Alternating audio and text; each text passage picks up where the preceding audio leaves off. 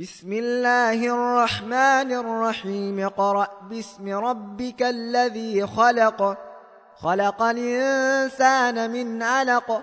اقرأ وربك الأكرم الذي علم بالقلم. علم الإنسان ما لم يعلم. كلا إن الإنسان ليطغى أن رآه استغنى إن إلى ربك الرجعى. أرأيت الذي ينهى أبدا إذا صلى؟ أرأيت إن كان على الهدى أومر بالتقوى؟ أرأيت كذب وتولى